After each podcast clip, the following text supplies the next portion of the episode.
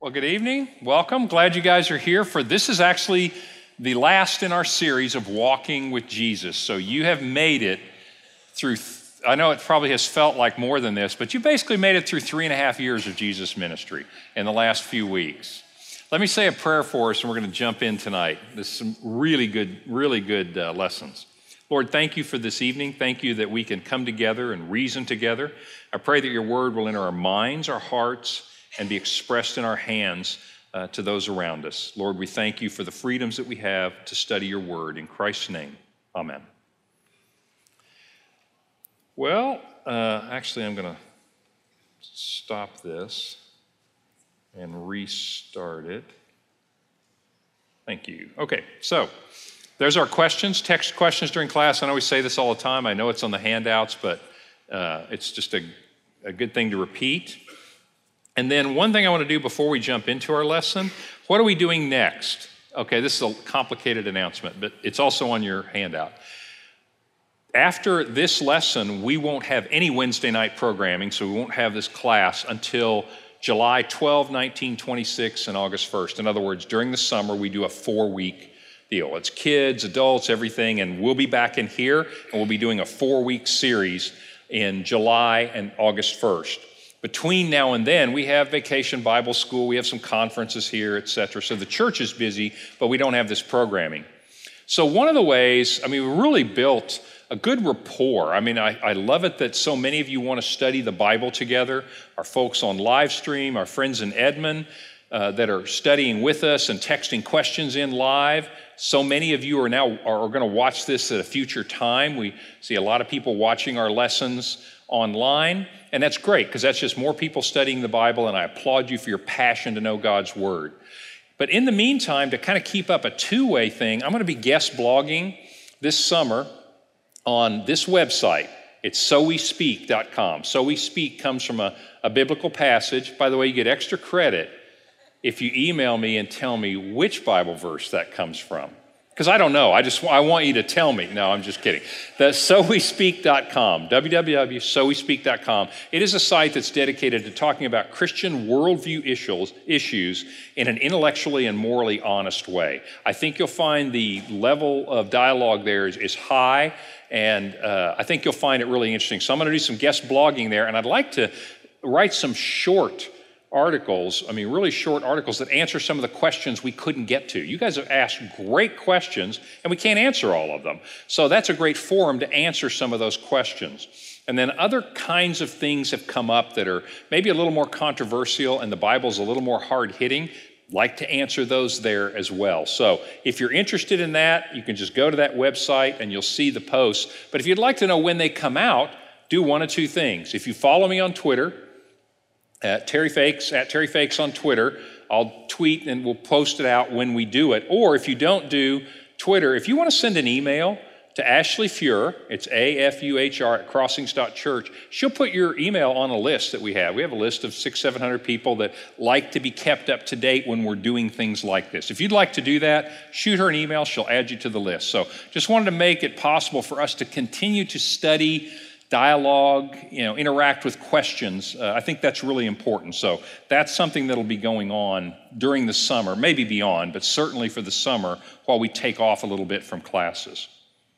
So let's do a review. Where and when are we? Well, we are about 30 AD. Using the chronology that I've been using here, as Jesus began his ministry when he was about 30 years old, the Gospel of Luke tells us. I'm going to date that at around 26, maybe 27 AD.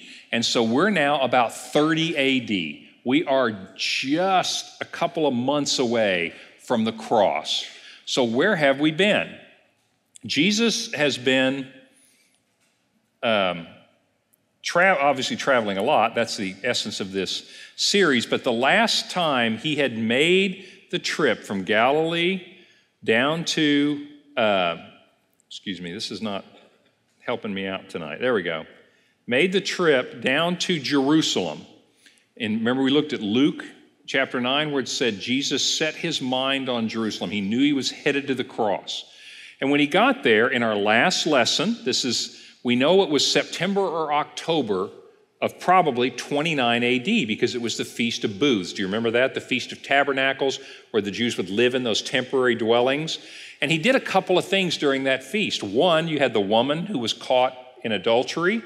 Remember at the end of that, he says, Go your way and sin no more, neither do I condemn you. And so you have that in John chapter 8. That happened at that time. Then in John chapter 9, if you remember, he heals the blind man, sends him all the way down the hill to the pool of Siloam, and he sees and he comes back, and it happened to have been a Sabbath, and the Pharisees were really upset. I mean, John chapter 9 is just a brilliant story of a man who was blind but who could see the truth of Jesus, and Pharisees who thought they could see all the truth ended up becoming blind. You remember that? That's happening in Jerusalem about September, October, let's call it 29 AD.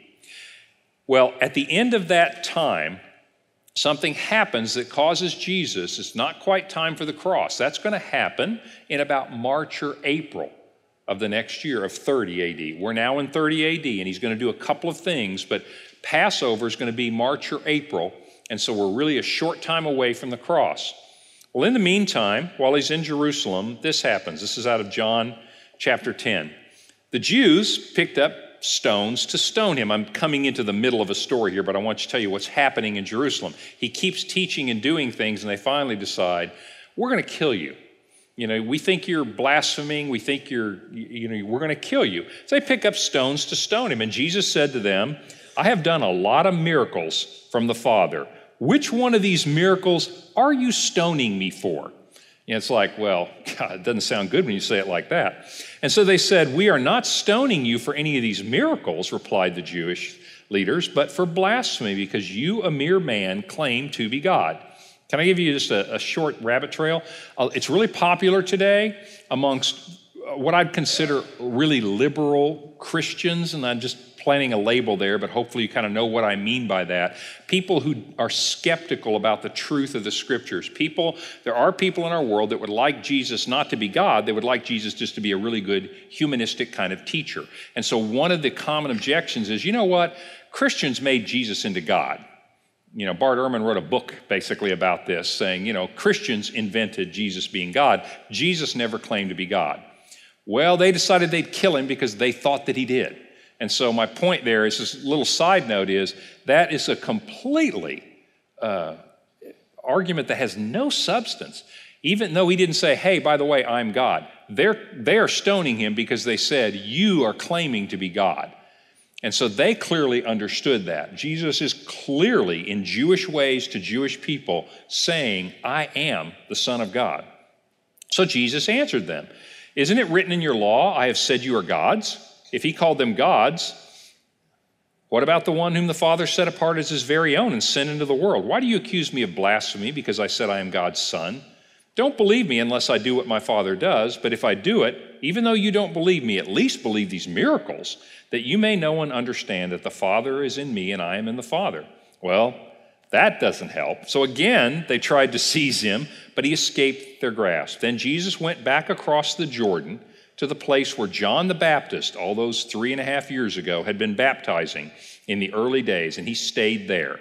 And many people came to him. They said, You know, though John the Baptist never performed a miracle, everything he said about this man, this Jesus, was true. And in that place, many people believed in Jesus. So he's now left Jerusalem temporarily, not for very long. He'll go back for Passover and to the cross. So I want to show you where he is. Here's our map. He's basically, uh, and we're going to go to several, three places here, but he's basically over here in a place called Perea. He goes back across the Jordan River. And so in this time period, he's going to now make his way back to Jerusalem, but he left because the time wasn't right. Jesus knew that he was going to be crucified, and for the full plan of God to come together, that was going to happen on the Passover. And so he, he leaves Jerusalem for a little bit and continues his ministry. So the first place I'd like to go is this place of, uh, called Bethany.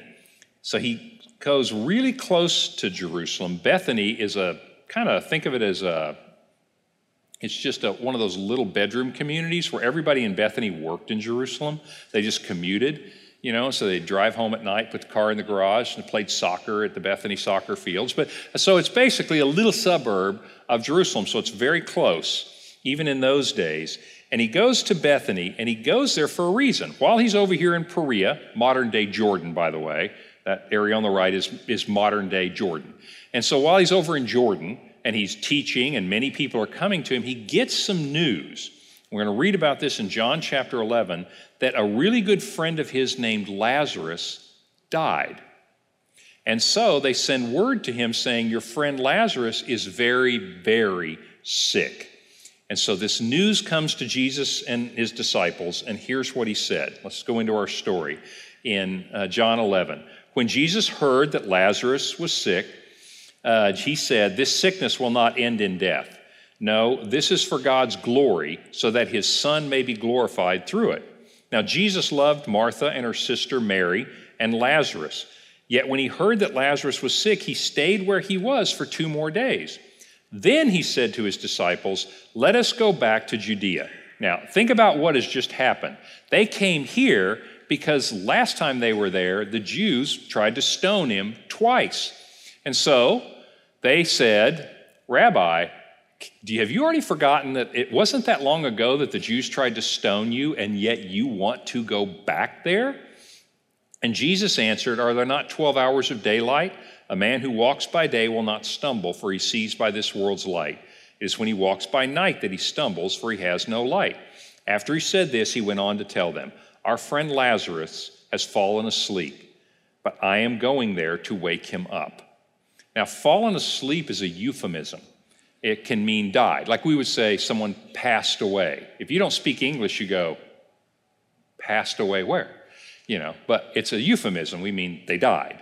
Well, that's what this is. But they go, well, he can't know that he died. Maybe he really means he went to sleep. And so his disciples said, Lord, if he sleeps, he'll get better. Jesus had been speaking of his death, but his disciples thought he meant natural sleep. So he told them plainly, guys, Lazarus is dead. And for your sake, I'm glad I was not there, so you may believe, but let's go to him. This is one of my favorite verses, by the way. Then Thomas, called Didymus, which means twin, and Thomas is doubting Thomas, right? He's the one that later is going to say, I'm not going to believe unless I touch the wounds, said to the rest of the disciples, Let us also go so that we can die with him. Now, I'm going to make two observations about Thomas. Number one, he's not an optimist. Yeah, he's like, let's go with him and we'll just all die together. Fine, you know? But I don't think he's really, it's really fair to call him doubting Thomas in one sense. I mean, he, he is. He doubts until he sees the wounds after the resurrection. But right now, he's the only one of these guys that says, you know what? I think he's going to die. You all think he's going to die. And I think if we stand next to him, we'll probably die. But you know what? I'm going with him anyway. So he may be a pessimist, but he's going, isn't he? And so I think doubting Thomas gets a little bit of a bad rap because he's willing to go and die with Jesus. So you tend to think of doubting Thomas as being weak in faith and Peter as being strong in faith. At the end of the day, they both die martyrs' deaths for preaching at the end of their lives. So they obviously both are men of great faith. But at this moment, Peter's the one that's going to deny Jesus three times. Thomas is the one that says, Hey, I think we're all going to die, but I guess I'll go with him. And let's just all go die together, guys. And so doubting Thomas says, let's go with him. And so they do. So I'm going to tell you a little bit of the story, and you, you probably know some of this story. So they go with Jesus, and he goes there, and when he gets there, Lazarus is dead, sure enough. And so Martha and then Mary both come to him, and they both say the same thing. If you had been here, my brother wouldn't have died. Well, that's probably true in the sense that Jesus clearly has the power to heal people. He would have died. And Jesus says, Now, you, you realize that your brother will live again. And so Mary says, I know that he will, he will be raised in the resurrection, and I believe that you are the Messiah, the Christ of God.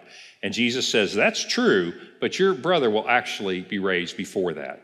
And so he, he begins to go to the tomb, and something really interesting happens here. And uh, this is a question I think that's just worth asking. So, Jesus, this is the the place where many of you probably memorized this verse before. The shortest verse in the Bible, Jesus wept, is in this story.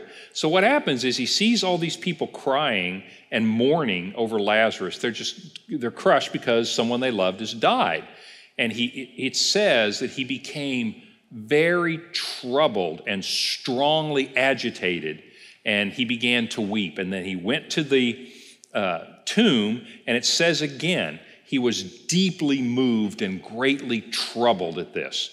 So let me pause for a second and ask this question, because this is really a key idea about the gospel. Why is Jesus crying and why is he greatly troubled if he knows he can raise Lazarus from the dead? I mean, have you ever thought about that? Now, this is a class in building your faith, not destroying your faith. I do want to reassure you of that. But seriously, why is Jesus crying? Why is he upset if he knows he's going to raise Lazarus from the dead? I believe he does know that he is going to raise Lazarus from the dead because right after that he says, Roll the stone away. And they go, This won't be pretty. And he goes, Just roll the stone away. And he says, Lazarus, come out. And sure enough, he comes out. He's alive. So he knows this is going to happen. Why is he weeping? Why is he troubled? This Greek word is really interesting. It's kind of uh, I mean, it's a very strong word. It's used a few other times in the New Testament where it says uh, Jesus strongly rebuked somebody. I mean, it's, it's got anger in it, but it's also got just emotional turmoil. In this case, comes out as weeping and sadness. So you get this idea that Jesus is sad and angry at the same time. So he's not sad just because Lazarus is dead, because Lazarus is going to be alive in a few minutes. Here's what he's really sad about, and this is the key to understanding the gospel. First of all, I'm just going to make this observation. This is Terry's view of the scripture. It's not in the scripture, but he, have you ever wondered? Lazarus comes out of there, and everybody goes, Lazarus, you're alive. Oh my goodness, we've seen a miracle. Hug, hug, hug. I don't think Lazarus was very happy. I mean, stop and think about it. Lazarus takes it off and he goes, Great, I just got sick and died, and now I have to do it again? Seriously, he's going to die. Again, okay, so I made that part up. But the point is, he's going to die again. So Jesus, in doing this, isn't really, I mean, he's going to make everybody happy for the moment. The reason he's so distressed is he is angry at death. He is angry at the pain and the sorrow and the sadness and the fear of death. Because if you think about it, that's not the way this world was made. And this is key to the gospel. In the Garden of Eden, it was not planned that Adam and Eve would die. They were not created corruptible. With the fall, you get the corruption of not only humanity, you get the corruption of the entire creation. And so you get sin. With sin comes death. In fact, if you remember in 1 Corinthians chapter 15, book in your New Testament, Paul's talking a lot about the idea of a resurrection. And he says this that in the time when Jesus returns, all the enemies will be defeated, but the last enemy to be defeated is death. And sure enough, in the book of Revelation, which speaks of Jesus' second coming, he takes death and hell and destroys them. Death itself ceases to exist. He has undone the curse. In the garden with sin, death enters the world. And from that time on, every human being goes through the door to death. And the problem with that is, as Jesus stands there on, on that side of the cross, before the cross, there is no hope. In other words, what is there after death? Because 1 Corinthians 15 says, What is the sting of death? The sting of death is sin. And therein lies the problem. We live in sin which puts us in rebellion against God. We're subject to the wrath of God, and we have death to look forward to. We have no hope without Jesus Christ. And that's what Jesus is angry about. Satan, the fall of humanity, Satan's temptation, Satan's bondage of these people to sin, and death is what they have to look forward to, and they have no hope of ever being reconciled to God. That's the gospel. That is the good news of Jesus Christ. It's all about death, it's all about eternal life. The good news of Jesus Christ is not that he will make your teeth whiter, make your children smarter, get you more scholarship money. I mean, okay, those things might happen. But that's not the good news of Jesus Christ. The good news is we were doomed because the sting of death is sin. We have no hope. That's why Jesus dies on the cross, is raised, and death is defeated. Now, our bodies will die, but we will live on forever. That's the gospel. That's why Jesus is upset. He is not, it's not about being able to raise this body of Lazarus and give him this mortal life back. It's about the inevitable door of death that every one of us will go through. Okay, this is getting preachy, so I'm going to stop. That is a key, key idea. That's what Jesus is upset about. That's what the cross is for, is so that we can live forever. That these bodies and this bondage to sin is not our doom. That's the good news of the gospel. Okay? All right, so that's why he's upset. So he calls Lazarus out. Everybody goes, Wow, that's awesome, except Lazarus, who says, Great, I've got to get sick and die again. And by the way, I'll bet they've canceled my health insurance. So, I mean, can, seriously, can you imagine the paperwork involved with this? Hi, I'd like to, uh, you know, reinstate my health insurance. I'm sorry, sir. Our records show that you are dead. Uh, well, what about that social security check? No, sir, that would be fraud. You are dead. I mean, think of Lazarus has got problems here, all right? Well, anyway, afterwards, therefore, many of the Jews who'd come to visit Mary and had seen what Jesus did put their faith in him. When you see somebody able to bring someone back from the dead, you go, okay, that's really hard to fake. I mean, a lot of people have said, well, you know, maybe Lazarus wasn't really dead. Trust me, these people lived a little closer to the earth than you and I. They know a dead body when they see a dead body. And he's been in the tomb for four days, right? And they asked him, and he said, Were you dead? He goes, I was dead. So they put their faith in him. But some went to the Pharisees. They're always tattletales. Some of these people went to the Pharisees and told them what Jesus had done. Then the chief priests and the Pharisees called a meeting of the Sanhedrin. This is insightful. This is, the, this is what's happening that leads to the cross in maybe a month or so after this. In other words, you've seen the tension between the Jewish authorities and Jesus, not because he did anything wrong, but he's really upsetting the apple cart. Now you find out, and this is so human, this could be 21st century America. Listen to their reasoning. What are we accomplishing? They asked. Here is this man performing many miraculous signs. If we let him go on like this, everyone will believe in him, and then the Romans will come and take away both our place and our nation.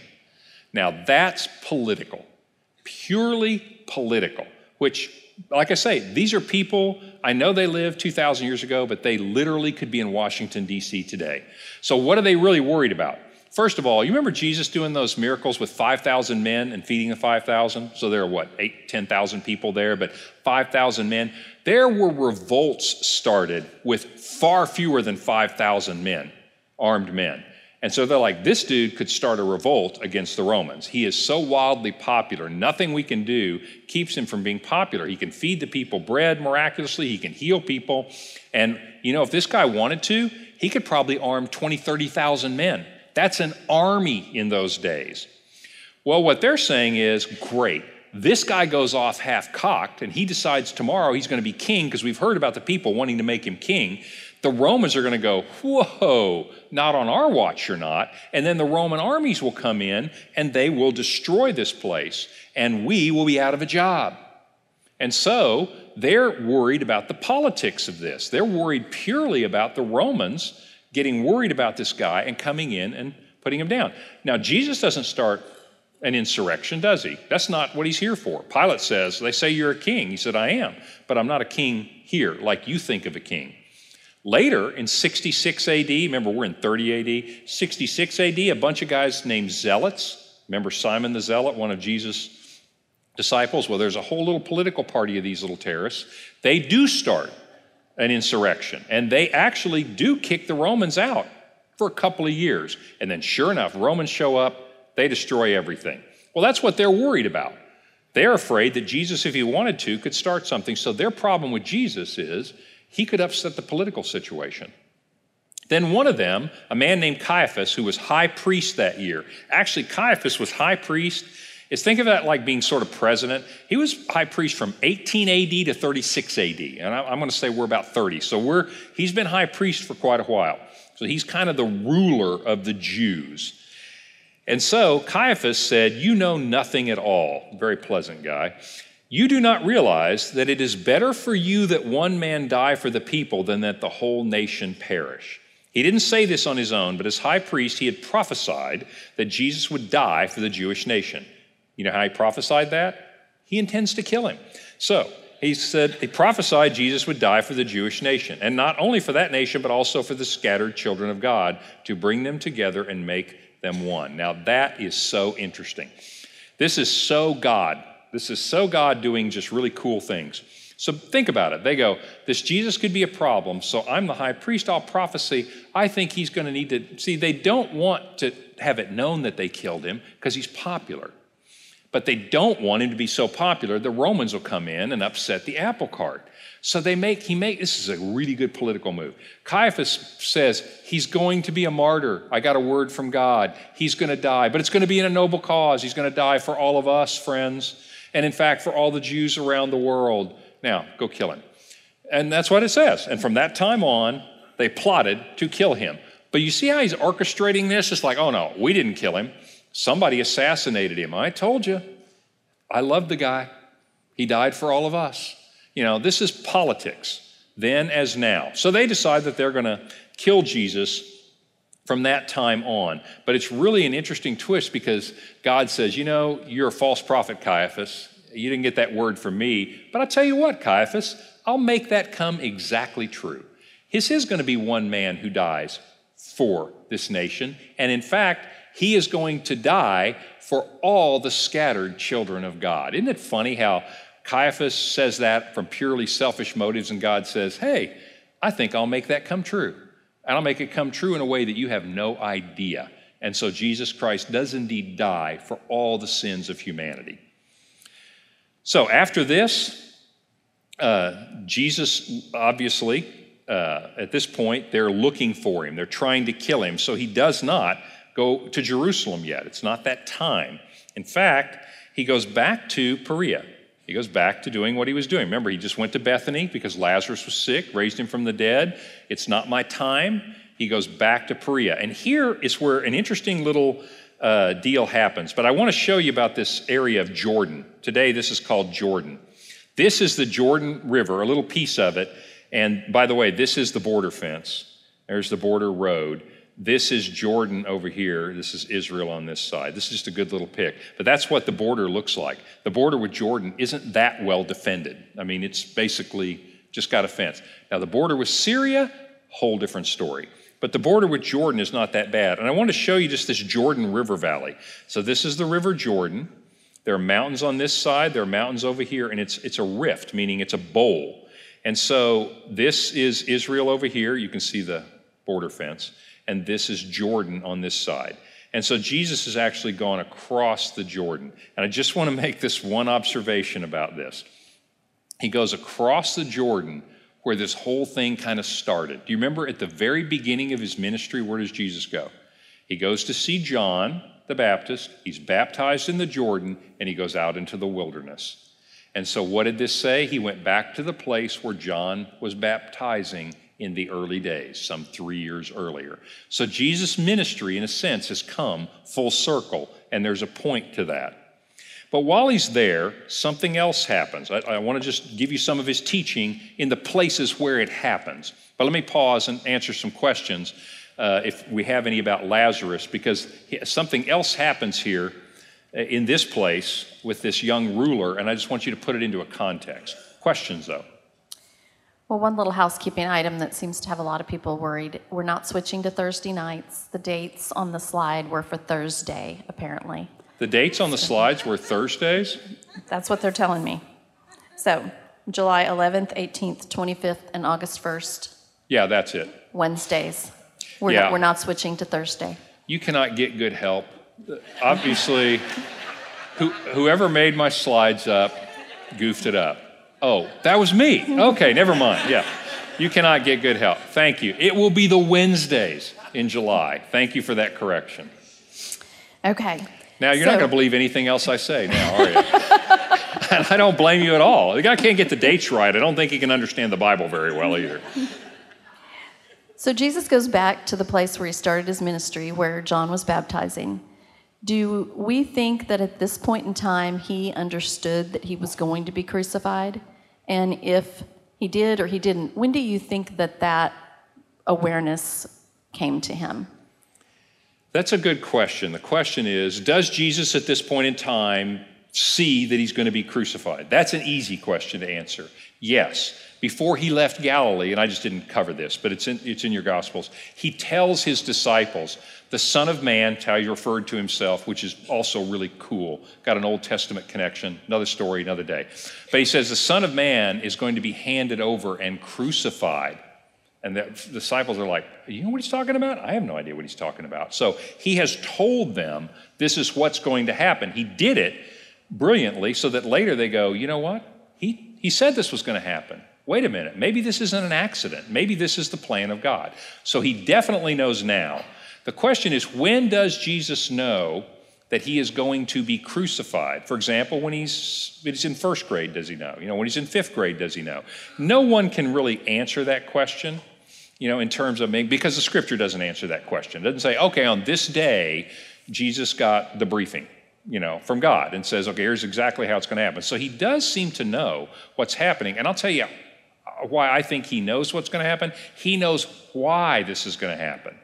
It's actually important that he's crucified in the Passover, not because he couldn't have covered our sins on any other day, but there's an Exodus motif happening here. You remember we talked about that?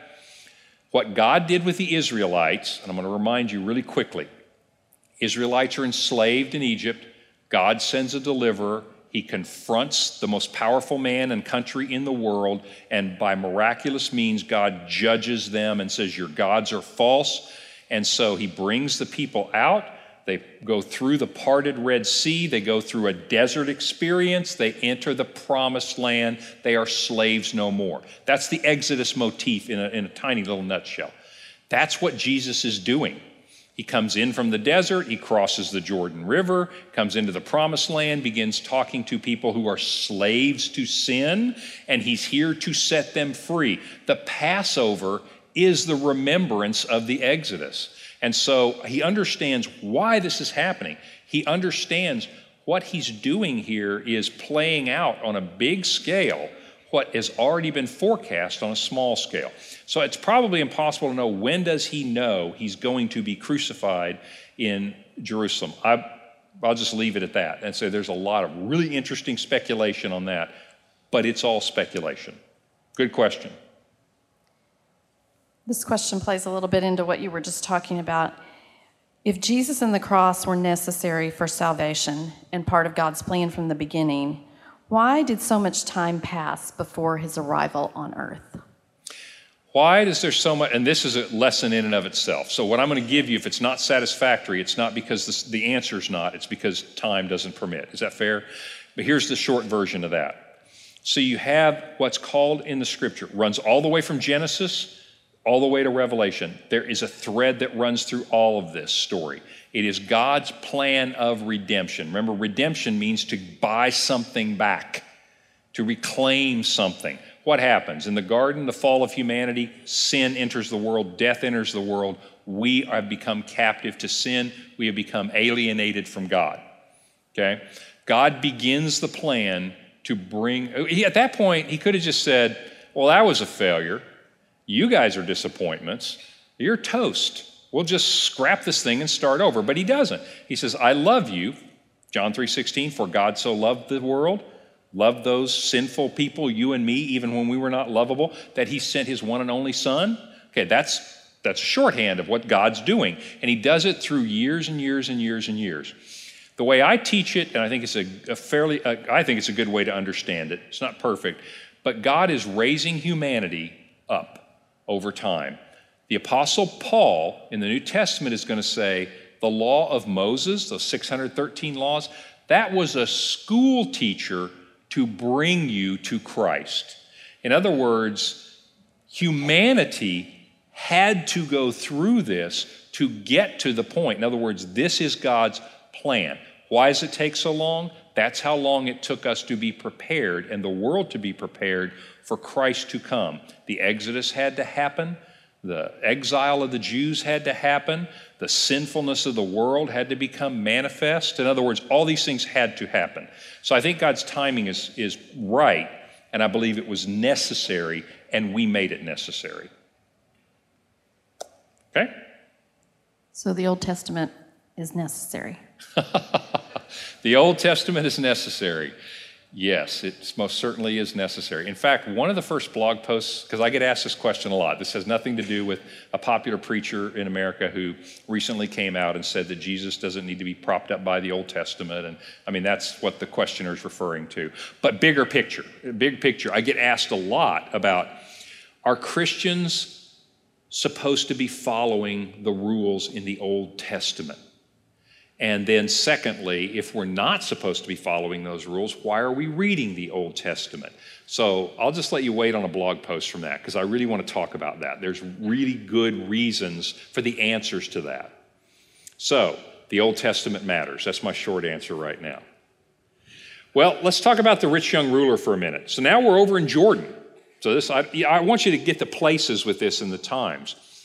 This is kind of a side thing that's happening. This is not like part of the big plan. This is just Jesus interacting with people. So you know this story, but I just want to point out two interesting things about it.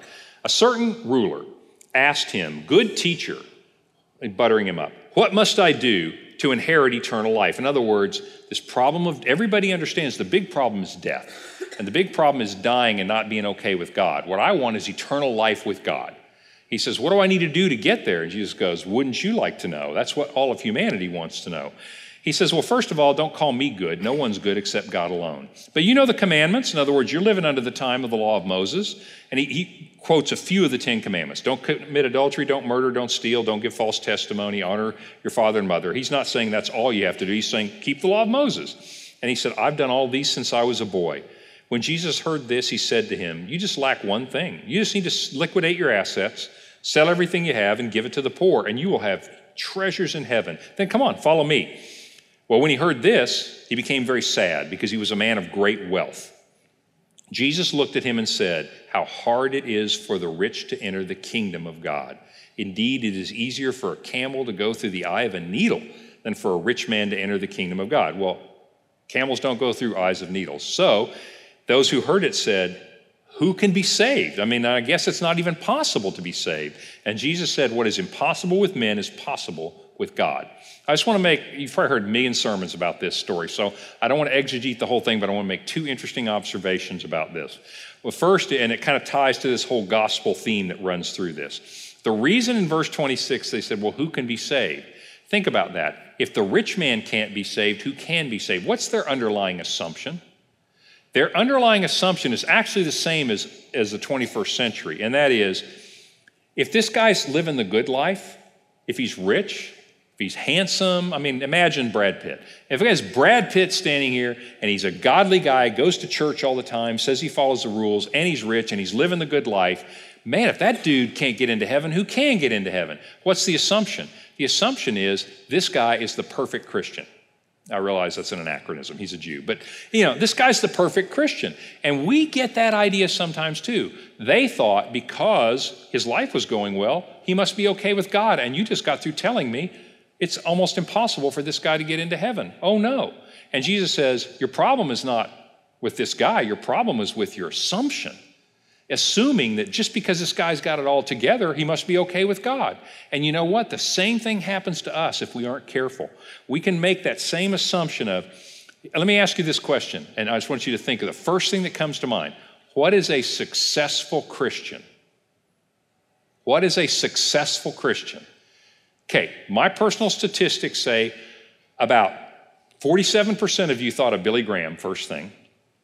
Okay? Those of you who were raised Catholic thought of Mother Teresa first thing. And no one in this room thought of an unknown person in sub Saharan Africa who suffers and dies and lives their life a faithful Christian, do you? That doesn't sound like success to us. So, all I want to say to you is God's economy is very, very different. This isn't particularly about riches, it's about where we put our trust. God's idea of what's a successful Christian who's going to get into the kingdom of God is not our culture's idea of success. And I think we can get tempted to slip into that if we aren't careful, just like they did. The second thing I want to point out is in 27, they said, Who can be saved? And Jesus said, This is impossible with men, but possible with God. And that's part of the gospel story. If you think about the good news being this, we are in sin. We have death to look forward to. We on our own have no hope of reconciling ourselves to God. That's the good news. It starts with bad news.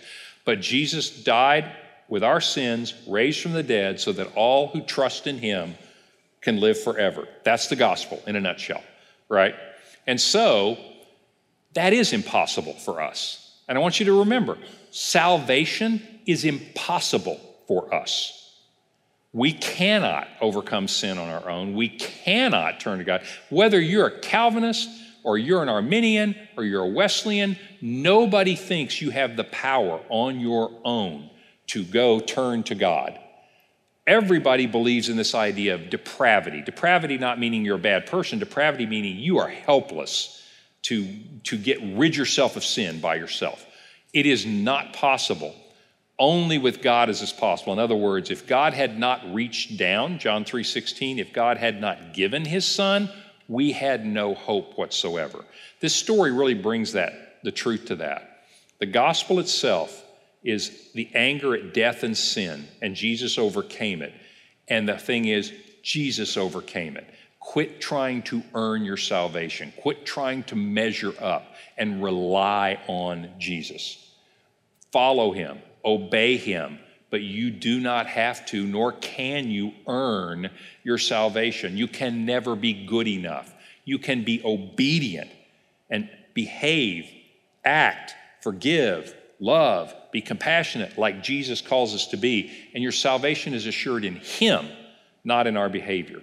That's kind of what I want to observe out of this story. It's not something you'll hear many sermons about, but it's a really interesting point. Let's go to the third place. So after this, he returns back and he goes to Jericho. Now, this is ironic because all the way back 1400 years before Jesus, at the end of the Exodus, what happens? Israelites come in the desert in that exact spot where Jesus is. They look across the Jordan River, and there's this town of Jericho. In those days, Jericho was a fortified city, powerful city. The Jordan River was flood stage, couldn't get across. They didn't bring their bass boats with them, you know, from Egypt. And so they're looking at it, it looks really tough. And remember what happens God stops the river and they walk across and then they defeat Jericho. Great story for another time. What's Jesus doing? He's reenacting the end of the Exodus. He goes across the Jordan River and he goes into the town of Jericho. This is where our story is going to end. But from Jericho, he goes to Jerusalem, to the Passover, to the cross. So he's come full circle with the Exodus.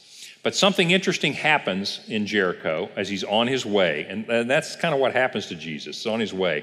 First, I want to show you a little about Jericho. Jericho is a cool city. It's in the West Bank now in modern times in what's called occupied territory, territory that Israel took in the 67 war.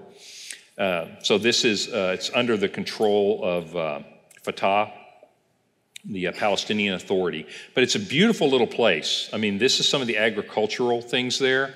But this city, Jericho, is one of the oldest known inhabited cities in the world. You can trace inhabitants to, to Jericho as far back, maybe further, but at least as far back as 9000 BC.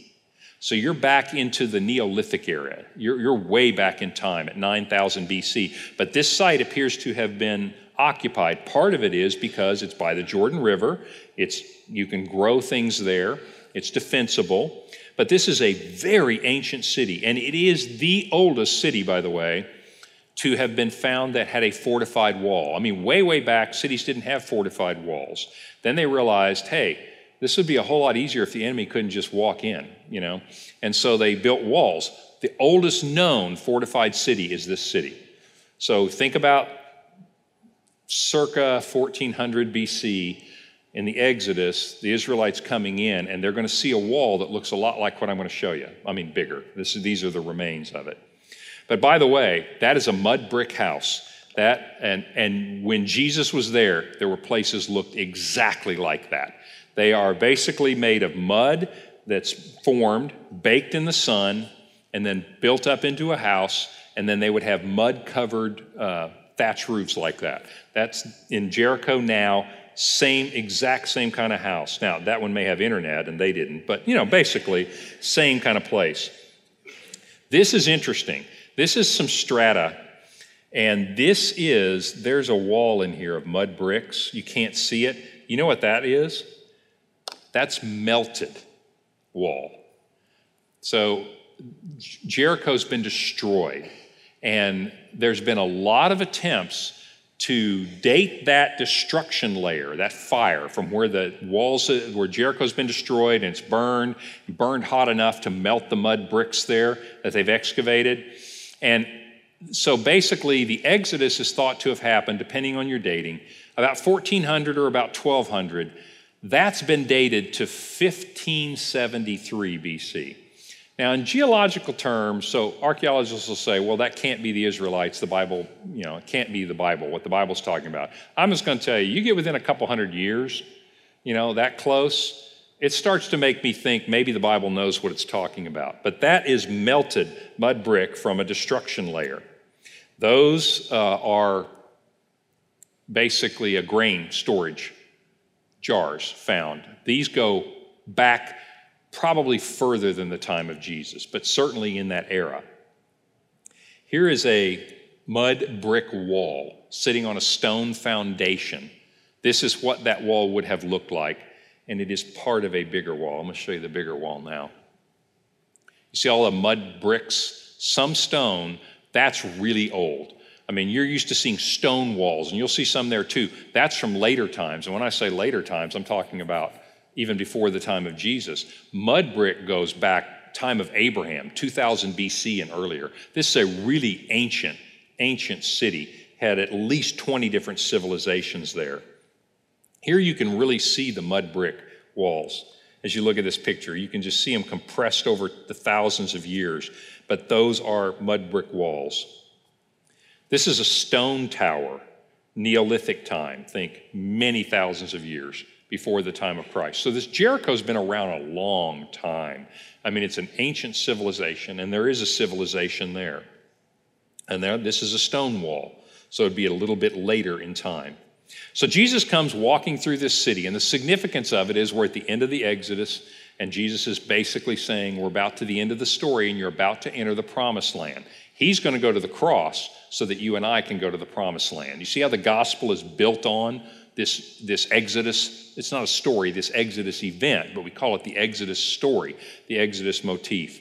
And when he gets there, one other thing happens that I think is kind of interesting. It's a good note to end on. So Jesus entered Jericho and he was passing through, so he doesn't have any real intention of sticking around. He's like, I got a date in Jerusalem.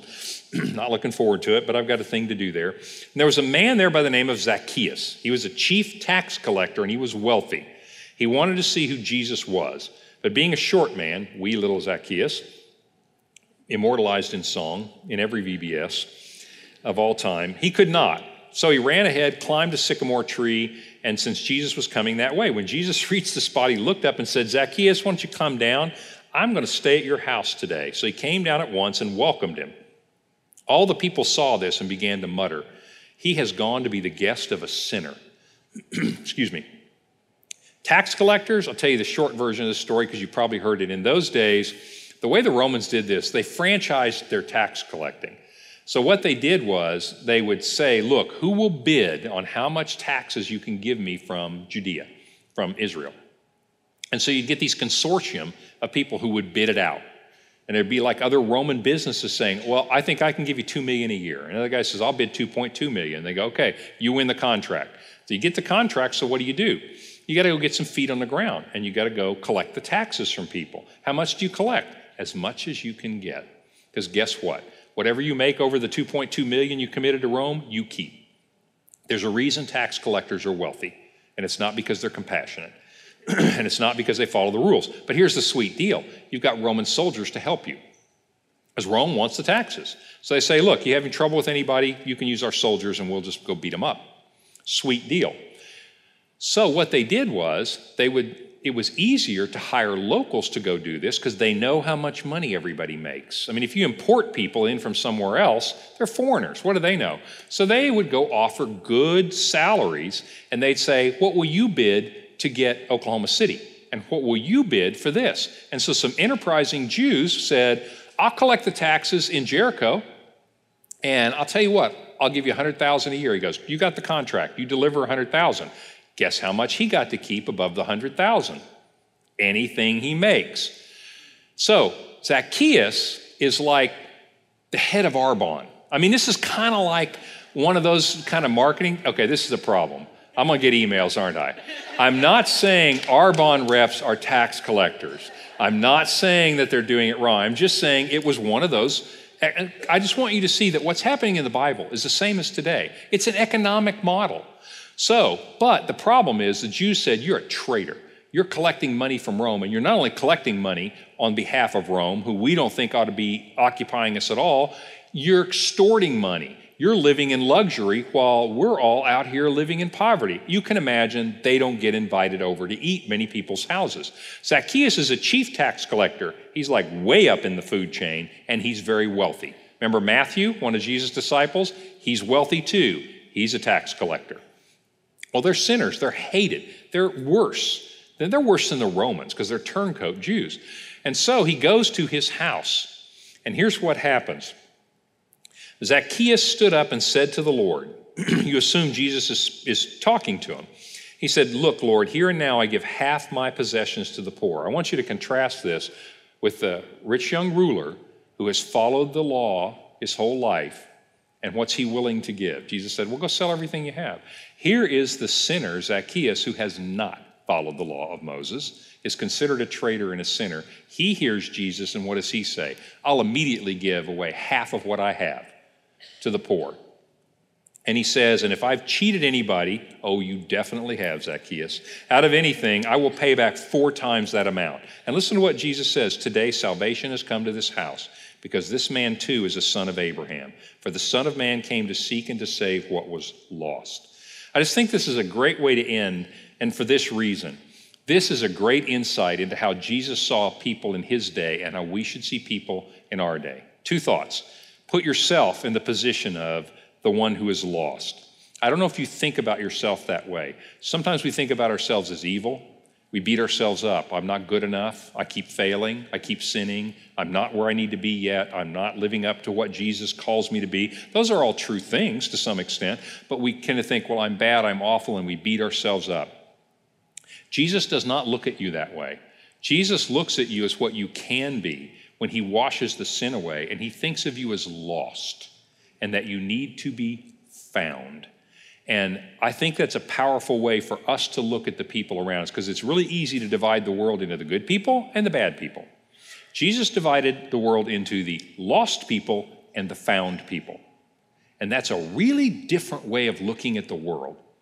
It feels good to be that way, but it's a paradigm shift. If you would look at the world and say, Are there evil people in the world? Of course there are. Is there evil in the world? Of course there is.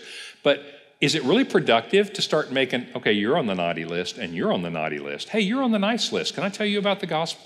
You know, you, you treat us well. You'd probably fit at our church. The point is, Jesus says, here's the paradigm I want you to use found people who have turned to Christ and everybody else is lost. Now go help them find their way back. That's a great way to think about what you and I are doing in the world. But here's the note I want to end on is I want you when you wake up in the morning, I want you to think about this. I was lost and now I'm found. And would you not be in a good mood every day when you realized, I used to be lost? I used to not know where I was going, and now I've been found. That should cause us great joy because death is no longer the end of our story. We trust in Jesus Christ and his blood covers our sin. What we could not do alone, he did. And now my body will die, but I will live forever. And I have been reconciled to God. I was lost and he found me, and now I am his. Think about yourself that way. Now you don't need to keep score so much. I mean, what you're free to forgive, you're free to love, you're free to take risks, you're free to get hurt occasionally because that's what you have in front of you. Jesus wept because humanity had nothing but death and destruction and doom in front of them. But now, you and I have nothing but the death of this body, which is, which is going to, to fade and die, and then we have eternity in front of us. We have what the rich young ruler wanted. So think about yourself that way. Think about your world that way. So when you go to work tomorrow or you go to work out tomorrow or whatever you do, try to adopt the mindset of Jesus and see if it doesn't really change your interactions with people and see if it doesn't change how you feel about yourself. That's why that's why Christians should be optimistic people. Not because we think the world's going to get better, but the point is, I know where I'm going, and my only job is to go out there and find lost people and say, you know, let me tell you, I went this way, and this is where life is. That's our job. And so we, we take a lot of stress and we worry about a lot of stuff and we beat ourselves up a lot, but that's what we're called to do. So until July, whatever date, we're actually meeting in July, that's what I want you to do. I really want you to think about this. To think about every day, get up and go, I was lost, but now I'm found. I am completely free today to see if I can help somebody else find the water of life. God bless you guys, and thanks for being here for this series.